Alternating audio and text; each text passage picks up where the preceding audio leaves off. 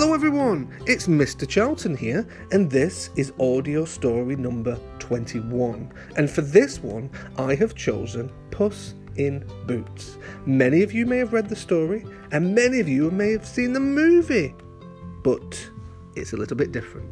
Are you ready? Okay, let's begin. Puss in Boots. There was once an old miller who died leaving his mill to his eldest son, his donkey to his middle son, and his cat to his youngest son, who was called Jack. Jack was so poor that he could barely afford to feed himself, let alone this new poor creature as well. What am I going to do with you? Jack asked the cat. Although he spoke to the cat, he certainly didn't expect an answer, so you could imagine his surprise when the cat said, Oh, don't worry about a thing. Just give me a pair of boots, a hat, and a sack, and you'll soon discover what I'm worth. Jack quickly saw this, and saw that this was no ordinary pussycat, so with his last coins, he gave the cat what he wanted. The cat looked a little bit funny all dressed up like that. Jack laughed until his sides hurt he decided to call him Puss in Boots. The following morning, Puss in Boots went hunting and immediately caught a fine rabbit. He set off to the king's palace with the rabbit in his sack. At the palace, he presented it to the king and said, This is a gift from my master, the Prince of Catalonia. This was the name he had just made up. The king was delighted with the gift. Perhaps I could call your master and thank him myself, he suggested. Puss in Boots gave the king directions to his master's castle. The king promised he would call the next day and bring his beautiful daughter Melissa with him. The next morning, Puss in Boots took Jack to the lake on the road, and he told Jack the story that he had told the king. Jack couldn't believe it. Puss in Boots told his master to get in the water, and as soon as Jack dived in, Puss in Boots hid his clothes and ran to meet the king. Help! Help! cried Puss as soon as he spotted the king's carriage. Robbers have stolen my master's clothes! The king gave some spare clothes to Jack, who quickly got dressed. The king invited Jack to join him and Princess Melissa in the royal carriage.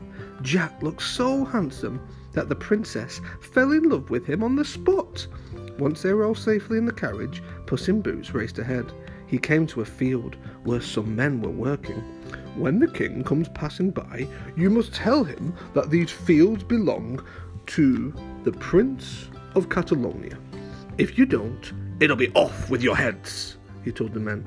Sure enough, when the king passed the field of workers, he stopped.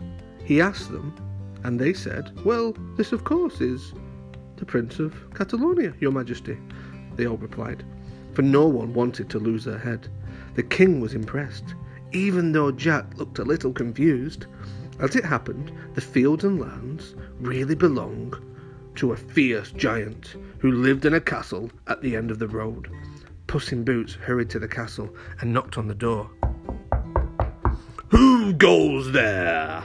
roared the giant. Just just me, replied Puss in Boots. I've travelled from far away because I've heard that you are a wonderful magician. I have heard that you can change yourself into any animal you want. True, said the giant, who was very vain and a bit of a show off. Then he turned himself into a huge lion.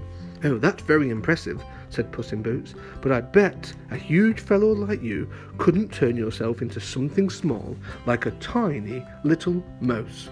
Easy peasy, boasted the giant, immediately turning himself into a little brown mouse.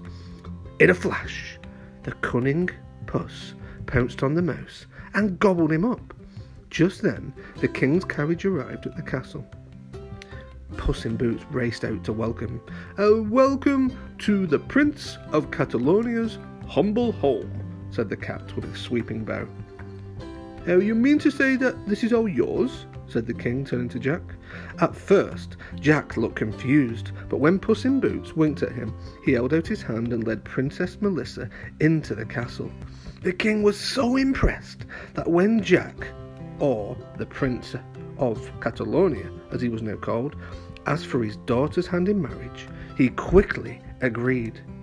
There was a huge party, lots of congratulations, and lots of dancing, and lots of wonderful, wonderful noise. Jack, the Prince of Catalonia, as he is now called, the princess, the king, and of course, Puss in Boots, lived happily ever after. I hope you enjoyed the story. That is the end, and I will see you again very soon. See you soon. Bye bye.